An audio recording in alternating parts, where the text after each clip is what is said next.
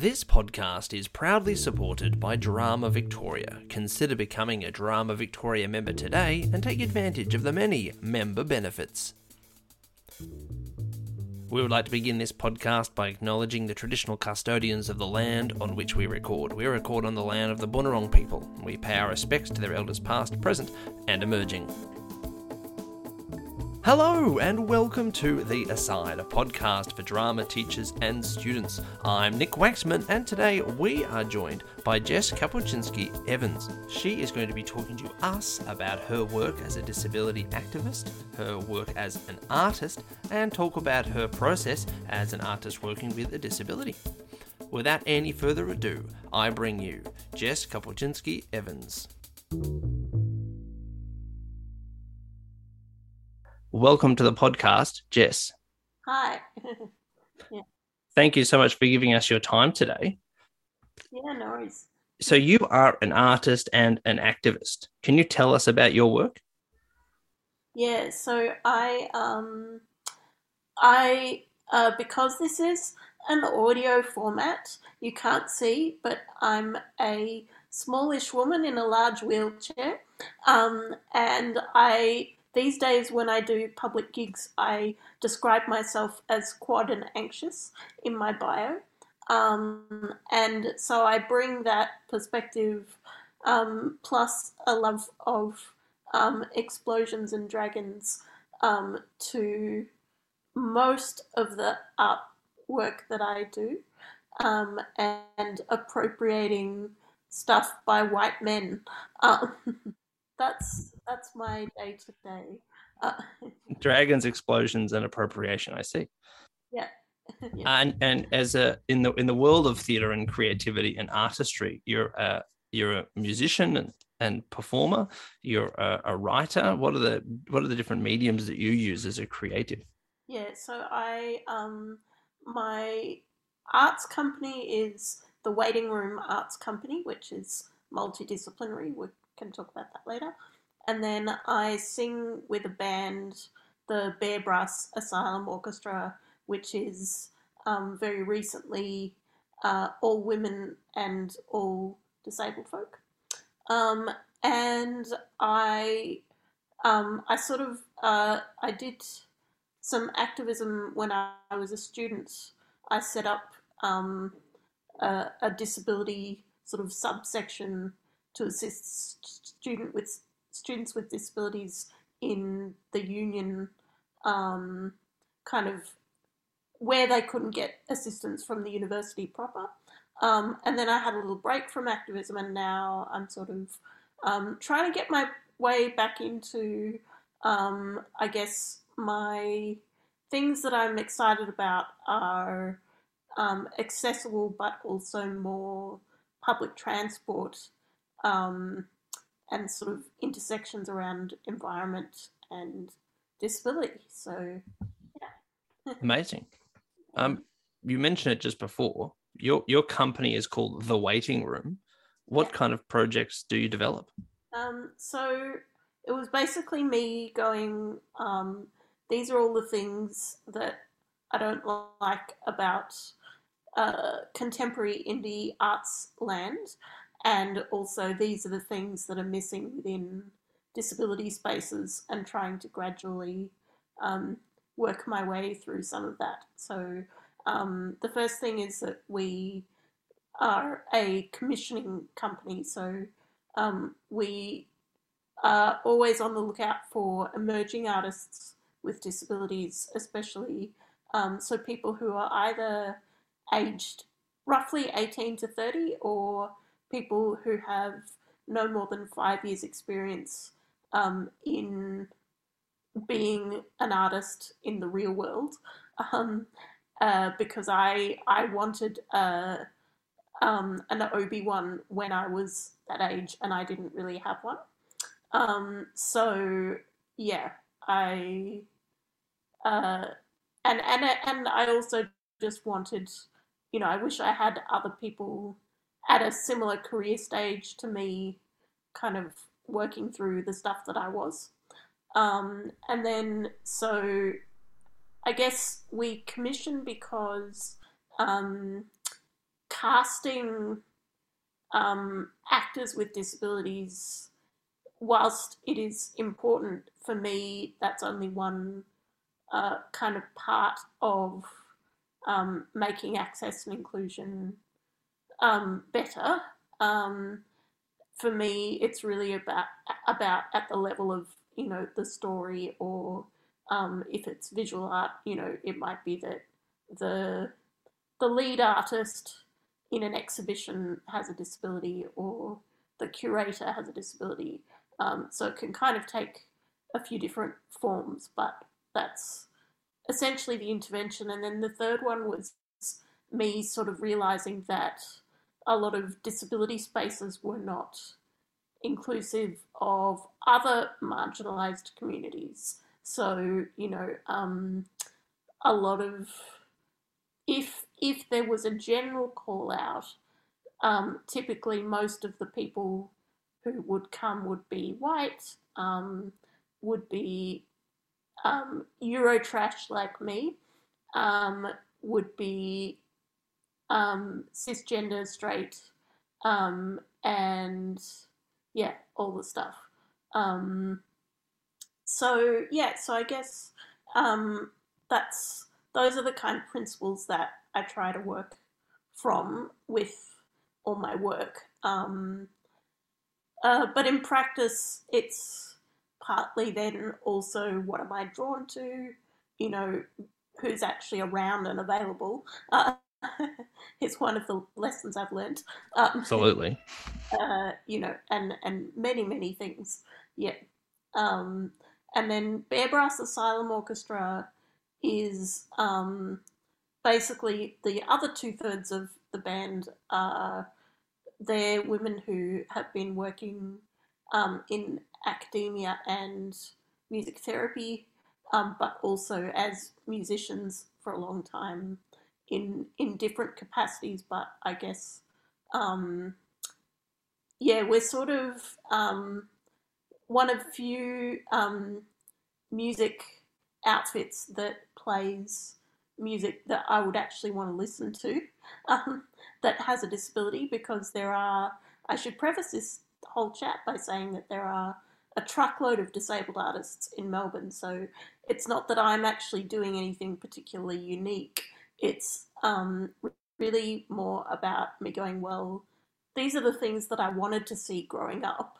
Like, and this is because I imagine most of the people um, listening to your podcast are teachers. So yeah, these are the Absolutely. things. yeah, teachers and students. Yeah. That I would have wanted when I was a teen um, in a mainstream school um, music class or drama class or whatever, um, and they weren't there. So yeah. Yeah, well, maybe that will help us lead into one of the questions I was going to ask a little bit later, but uh, we could jump into it straight away and come back to the others. Yeah. So, if if the teachers and students are listening to you now, um, what was your school drama experience like? What was it like doing drama at school? Um, so I kind of like to tell everybody that um, I became an independent artist to spite most of my arts teachers at school. Um, oh, I see. I see. Um, I feel like um, had I been reliant on them to teach me stuff, I wouldn't have done anything.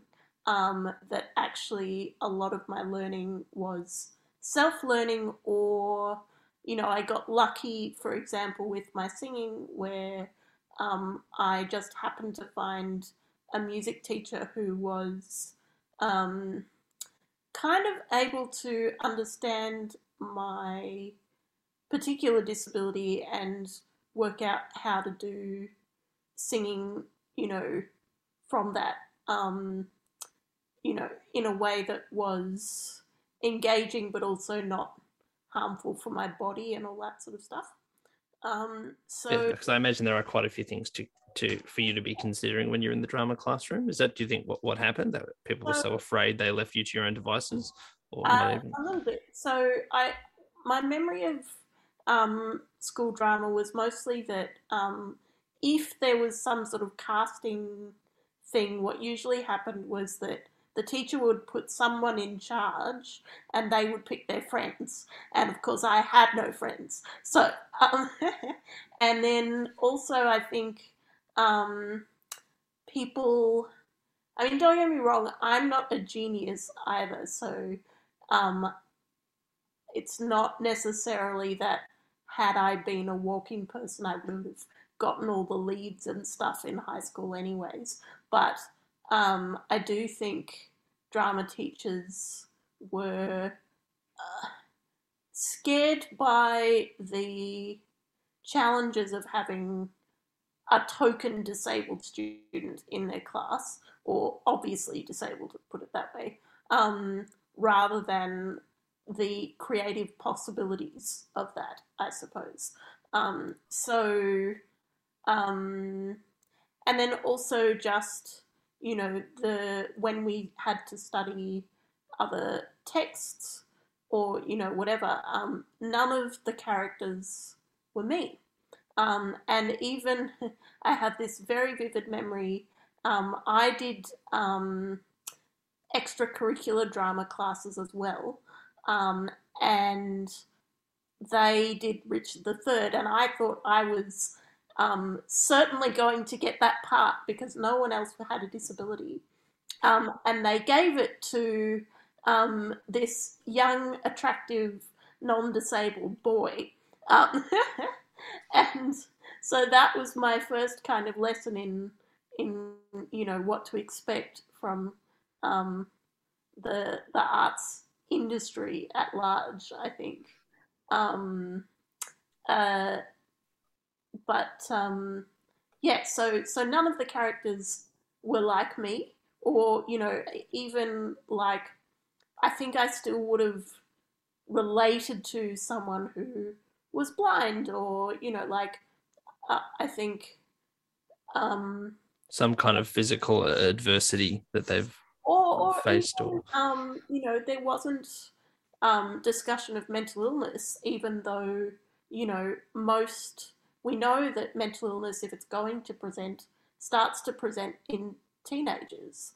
Um, you know, and none of the texts from memory that we studied, um, apart from Macbeth, if that's how you choose to swing it, um, had a mental illness and, or, or, you know, it just wasn't talked about in any kind of depth or you know. Yeah, absolutely. And I, am not sure that there's a huge proportion of classes of drama classes out there that include it in, in, their curriculum that make that you know a vital showing. There's obviously a huge push at the moment. Obviously, has been for decades, but a huge shift when it comes to teaching First Nations content and concepts, and moving away from the um, the dead white men. Uh, which is a phrase we're hearing more and more and more in the in the drama net in the drama network. Um, and there, has been a, a, few shows and a few great examples, I think, of of, of companies that um, uh, uh, that use uh, disabled actors in in, a, and creatives. But you're right; it, it's certainly not getting that push that, that we need. And I, I think um, you know I do like my share of dead white men. Don't get me wrong, um, but yeah, I just know um, what I would have wanted. So you know, my school was fairly progressive, but still, you know, a mainstream public school. Um, and then even so, I did um, VCE drama at uh, because um, I I wanted to go to Macrob for a range of reasons, but um, you know, even even there where there was a more solid drama program, um, yeah, that disability kind of didn't register. Um, but I was also lucky that we had an amazing teacher who, um, yeah, just was really excited by the possibilities of what I could do as an actor who happened to use a wheelchair full time. Um, yeah, so that. And that's great. And you obviously had the passion there as well, which is really surprising to me because it's it's often you hear teachers, you know, drama teachers specifically, specifically saying, "Oh, this amazingly passionate drama student, and we just spent, you know, hours working on this and developing this and and working on their skills." It's such a shame that you fell through the cracks in that way, or ignored in that way, or were or were um, the the challenges of putting you in in the play or having you contributing in the class where that bar was too high, obviously, in that instance. And I can imagine why that spurned you on to, or spurred you on, I should say, to, to spurn them. Yeah. Um, yeah. So, great. Well, since then, since you've uh, learned those lessons and developed your techniques, what is your process as a theatre maker? Um, so I um, I run my theatre stuff a certain way, and then I I think I I run my other artistic output in kind of much the same way. So I often like to start with uh, I, I the the joke I make to everyone is that I'm not terribly original. So I like to start with uh, somebody else's stuff, um, whether it's a um, an image or because I'm I think I'm a very visual person, even though what I do is mostly write words. Um, uh, or I will start with, um, you know, a particular favorite um, song, uh, poem, whatever um, that um, is somehow linked to the thing I'm trying to make. Um, and then, hmm, I guess I I probably tend to do a fairly standard um, process after that in terms of you know if it's a sort of naturalistic um, play, then I will do world, world building and you know character and all that sort of stuff, and then similarly, like uh, when I when I write poetry, I will you know if I have an idea for what I think I want to write, I'll usually go and check um, because uh, I'm not, and uh, I don't write poetry full time, but you know, so I might go and check, oh, what's this form of poem where it sounds like this, or you know, whatever, um, you know, so um, so that kind of thing, and then I'll obviously do like now I'm up to God knows how many drafts of um, my one of my plays at the moment, but um, I do basically as many drafts as is needed, and that's partly determined by me, but partly determined by like um, I always show draft things to at least one other person, um, and I show them to either someone who's actually working with me, so like in the band, the other band members, or on a play, I'll show it to the director or whoever. But then I equally find it, um, I didn't realize this was a consistent part of my process uh, until not that long ago, but I find it helpful to show someone who's not connected with the project and who is never going to be. Um, so our mutual friend Danny got subjected to my play the other day as well. Um, yes, Danny Haradsky, great friend of the of the aside. um, yeah. So, and then yeah, and then at some point, one hopes that it's finished, and you hope that you get an arts grant, and you can put a team together, and you stage it, basically. yeah, absolutely. That's what, and and I think this question was maybe aimed to to help frame the idea that, that the artistic process is the artistic process that um you know, regardless of let's say able-bodied or disabled-bodied or it's it's the, the, the process is the process. And i think that even links to that last question that we that we asked about the school experience that we don't have to be a, uh, afraid to to engage all types of people in, in what is a process and what is an, an engaging creative thing that we all have our own way of doing it. But in, in the end it's still about that that researching that developing that brainstorming that that writing and trialing and get and refining and getting feedback would you say there's any part of your process that that is obviously unique because you're you're a unique person but that is affected in any way by by the fact that you're in a wheelchair? Um like everything is informed by my disability and the fact that I, um, so in year 10, um, when a lot of the kids did work experience at Baker's Delight or something, um, some bright sparks said, "Oh, Jess should go to a disability organisation," um, and that was forced on me. But actually, it began what I now feel was like literally what saved my life um, of being connected to other disabled folk um, who had, you know, similar experiences, right? Um, you know, not not all of these people that I came across during my teens and early twenties were um, artsy types, but it just, yeah, it was enough to be like, oh, this is a a community, I guess. Um, and sorry, I've probably gone off topic, but um, that's okay. No, it's really interesting. It inspired another question, but keep going, please. Uh, remind me what the question was. I know it was just about your pro- and was anything about your creative process that is affected um, by your disability, and you, have you've spoken a little bit about that. So one of the things is that um, I I'm what I call a fatigue chicken as well.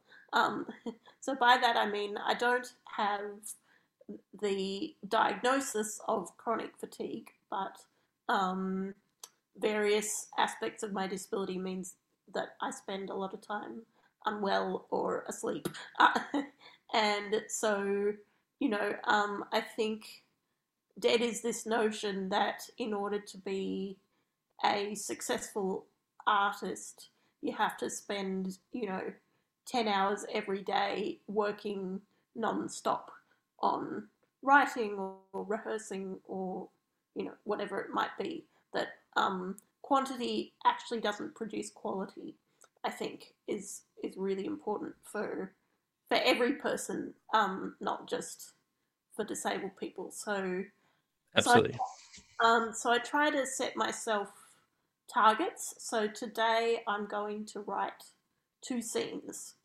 um, or I'm going to look at this character that I'm not sure what it's doing, you know. Um, so stuff like that.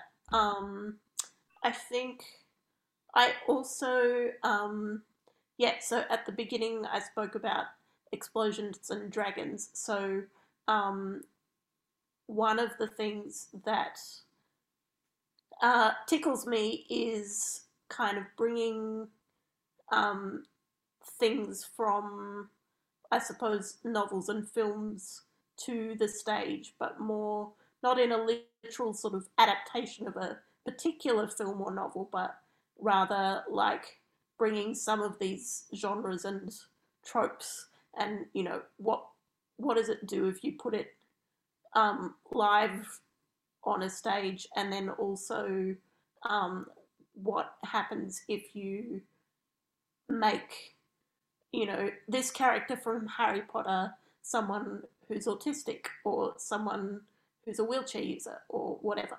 Um, so those are the those are the kinds of things that I like to write, but equally, um, so what I said earlier about you know there being no disabled texts taught, I'm equally interested in um, whose stories are not being told and, and why.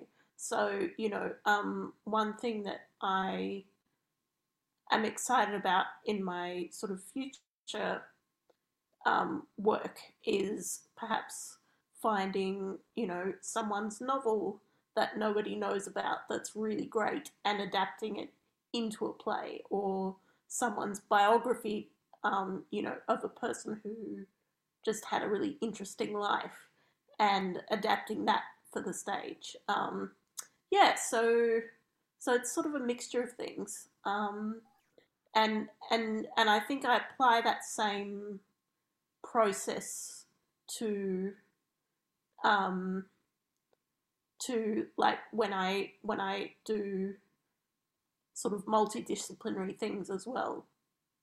Um, so um, the the waiting room arts company we had a successful show um, amidst all the lockdowns and stuff.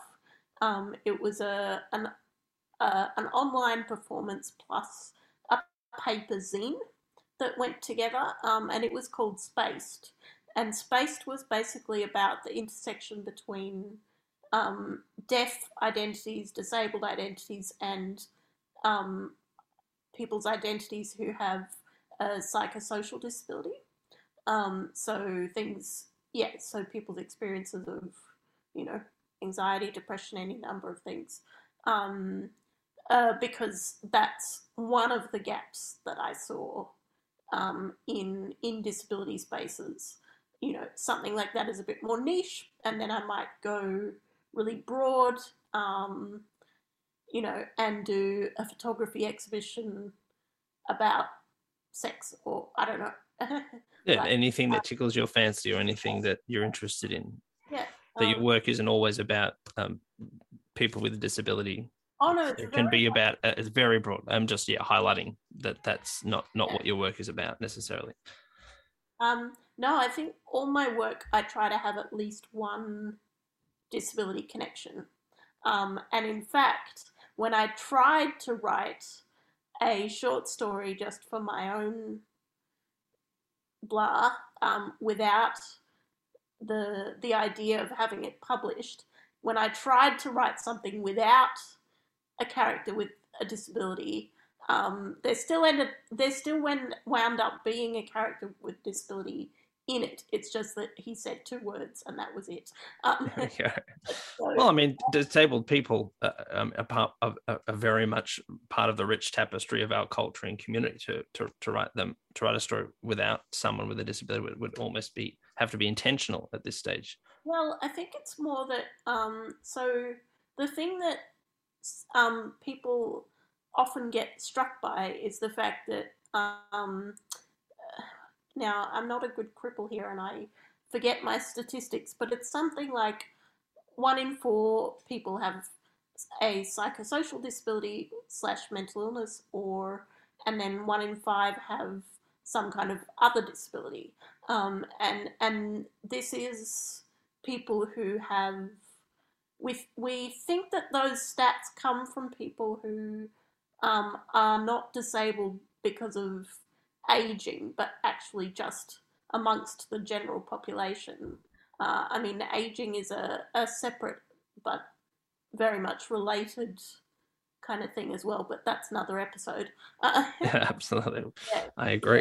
Um, but so, actually, more for me, it's been about relearning what I thought I knew about disability. Um, you know, and I I have a disability, so for me to have to relearn it. Like I can only imagine the process for somebody who hasn't had that experience to learn it, you know.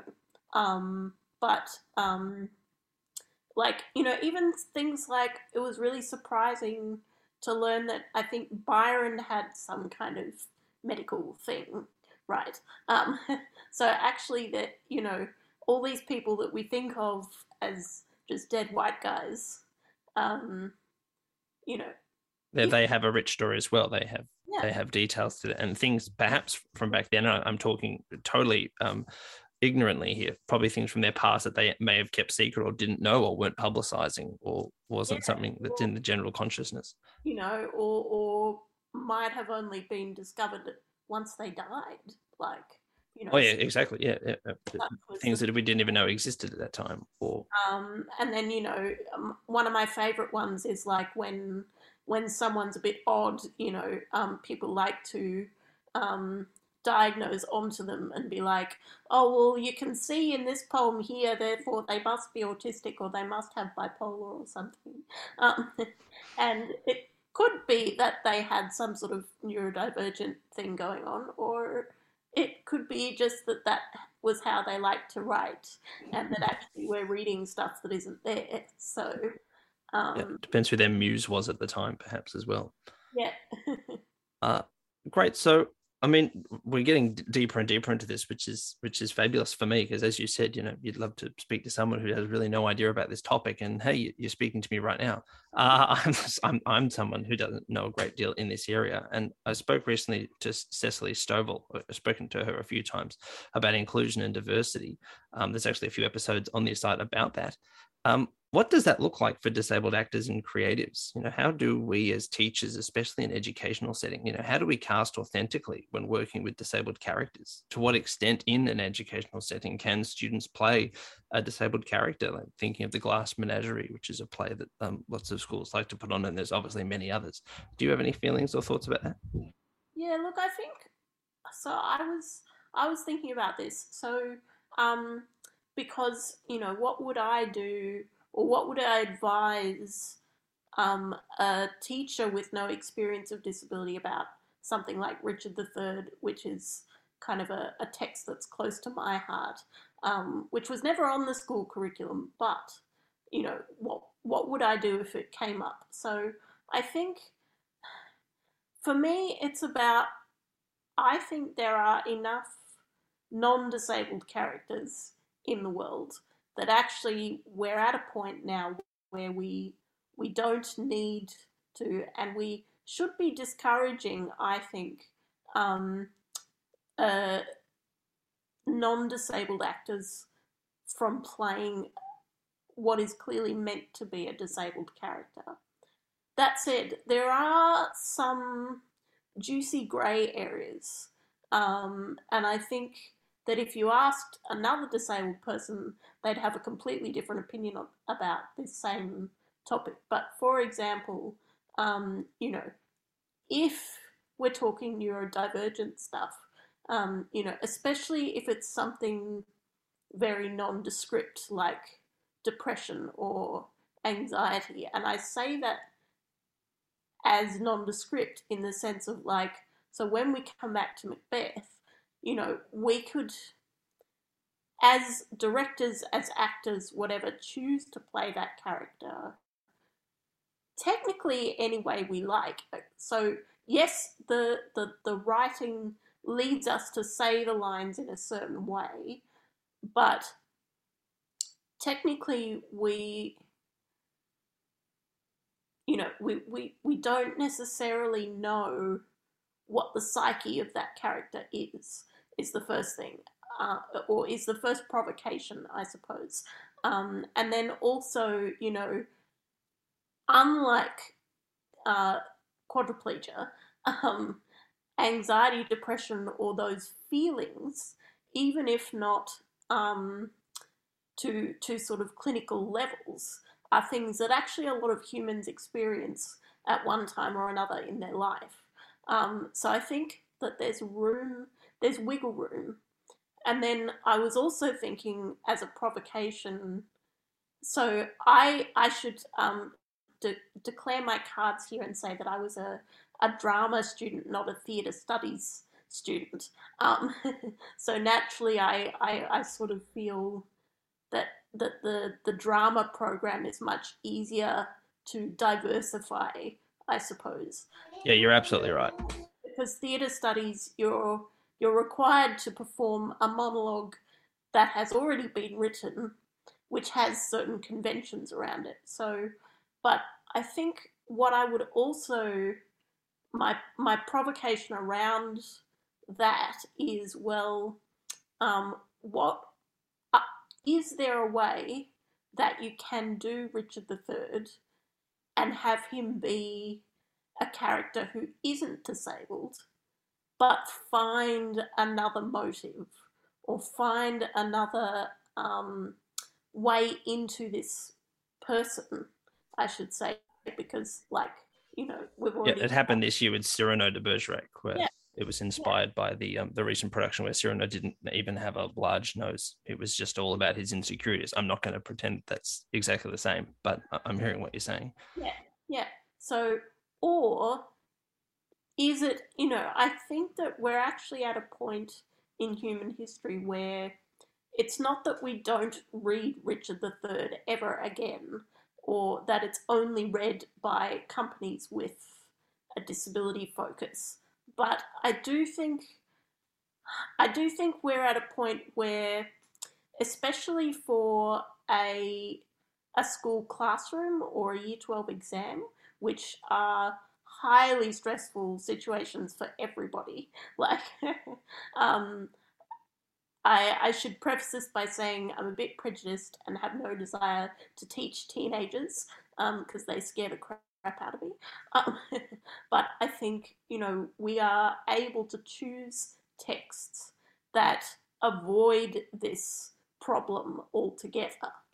Um, and that's quite radical. Not many people will like me saying that, but I feel like we are at a point in, you know, history and our our sort of relationships with disabled folk that this is the intervention that needs to happen. Yeah. Yeah. So that's uh, that that is interesting because we're talking about that in relation to you know lots of uh, conversations around First Nations content and concepts. The idea that we explore these texts and we talk about them and we study them and we read them, but if we don't have First Nations identified people in the class, then perhaps we don't perform them, and we certainly don't perform them for money, and we certainly don't um, uh, ask young people to play First Nations characters. So is that kind of in a in a similar vein, or am I putting words in your mouth there? No, I think I think that's I think that's heading down down the right track. Yeah, yeah. Um, I would say that like so.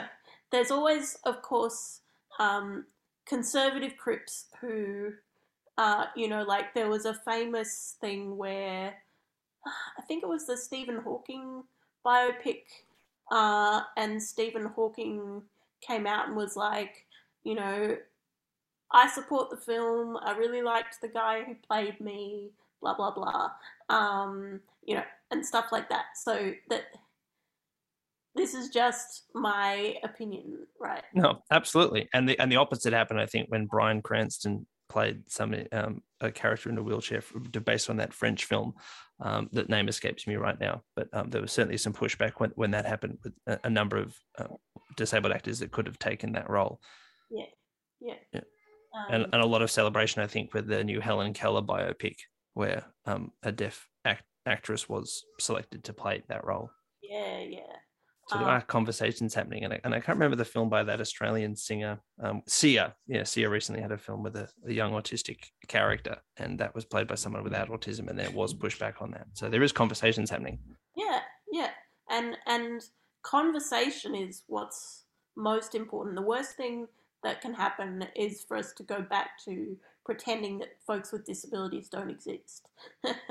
so, um, you know, because uh, I think we already have, and I should say that, you know, we're talking about drama education, right? You know, we're talking about it in a context where society still wants to get rid of disabled people either by curing what is supposedly broken or doing prenatal screening and abortion. Like and by the way I'm pro abortion in every you know sense of the word. It's it's an ongoing separate episode for me uh, you know um and and through I suppose prevention for lack of a better word Yes, um, but, but the idea that if that a family that wants a child is ready to have a child is, is keen yeah. to have a child would could then be discouraged if if I'm understanding the the the nuance there.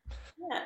Um and and you know we're talking about um a society so even in Australia where there are lots well comparatively there you know are some good things in place for some disabled people um, it's still true that a lot of folks with disabilities either don't finish school or are sent to a special school which doesn't give them the tools to then, you know, gain meaningful employment or further study or all that sort of stuff. So it's kind of, in a way, not surprising that then drama teachers are like, well, I don't know, you know.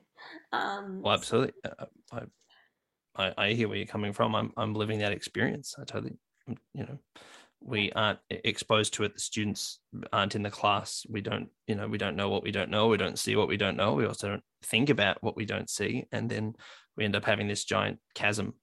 Yeah, yeah, absolutely. Uh, you you spoke uh, just just then about the idea of uh, preparing people with dis- disability f- for life, and you spoke about the difference between the the Baker's Delight um, example from school, and then you, you, you got to work with a, um, a a business that worked with disability in this in in the field of disability. I was wondering about about that, and that kind of speaks to that conversation about authenticity. Uh, would would you have loved the opportunity to to not be pigeonholed into this disability uh, uh business or would you like to have had the opportunity not to have done that? Like there seems to be an interesting balance there. Like do you do you provide a, a different opportunity or the same opportunity or, or, a targeted opportunity? Or i guess they could have just asked you. That could have been the answer. Yeah well that but i mean i think um, it's it's a very sliding doors moment because um, i possibly then and now didn't really want to work at Baker's Delight either. Um, yes, I understand. And uh, and and you know, I'm sure that the reason that half the kids went to places like that was because it was free labor for Baker's Delight. Uh, so, um, but I think. Um, I think the fewer disabled people have to sort of actively seek out their own people, um, the better. You know, however that takes place. So whether it's that um, baby Jess read a book in class, or whether she was, you know, um, sent to a disability organisation, or like I think there are multiple pathways into your own community if you, you know, if you go to a school where you are one of you know, very few or the only, you know, disabled student, right? So I think it's more that um, that that pathway into community needs to be made available. And I should say as well that like, you know, not everyone who has a, a medical diagnosis actually wants to be part of the disability community for for various understandable reasons. Um, but it's more just that I think um, there's still a lot of, um, from disabled people, there's a lot of policing about who gets to be in our community. And then from non disabled people, there's a lot of um, just kind of letting us fend for this ourselves and kind of hoping that will turn out all right. Um, and and then wondering why that approach doesn't really work. Um, you know. yeah, I'm hearing you. I certainly don't have that lived experience, but I can understand why that happens. That that that once again that that absence, that hole, that gulf that's left by by lack of attention. Yeah.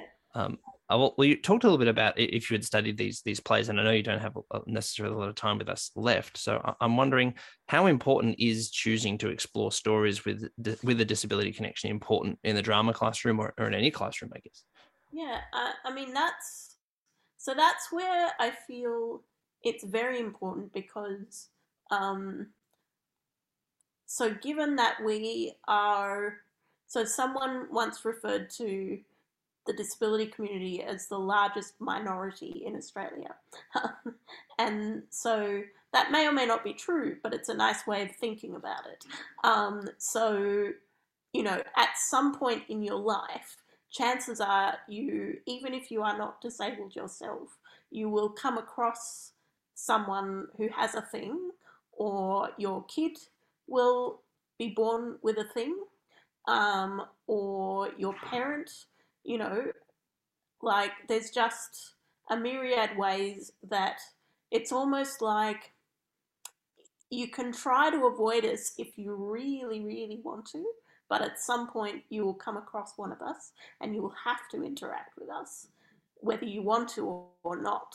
So you might as well be prepared and you might discover some really like weird and wonderful uh, perspectives on life, I guess, that that you wouldn't have otherwise.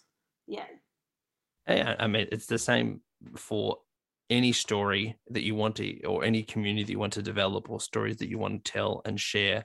Is that that the rich diversity of stories and perspectives and lived experiences and sharing those um, that can that can build all kinds of wonderful connections and, and help you in your life. So why someone would uh, avoid or or think of not choosing that, and I think it's a great opportunity to say, you know, consider in your classroom and consider the, the community that we have and, and the kind of culture that we want to create, and including those stories is really important.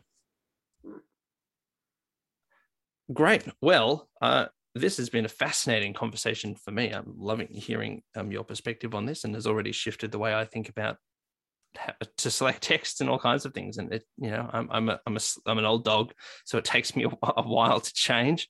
And I think these all these conversations I've been having recently have been amazingly helpful to me.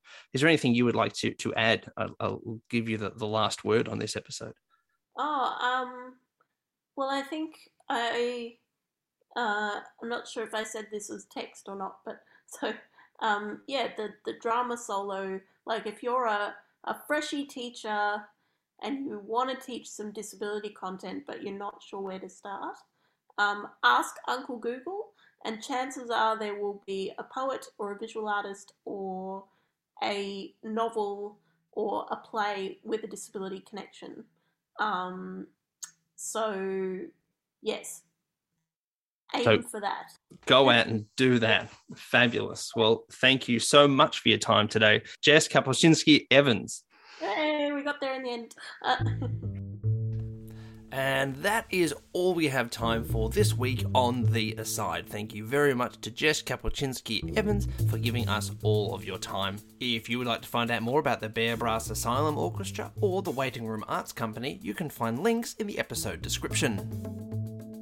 We have over 350 episodes of The Aside now, so feel free to go through our bank of episodes to find one that piques your interest.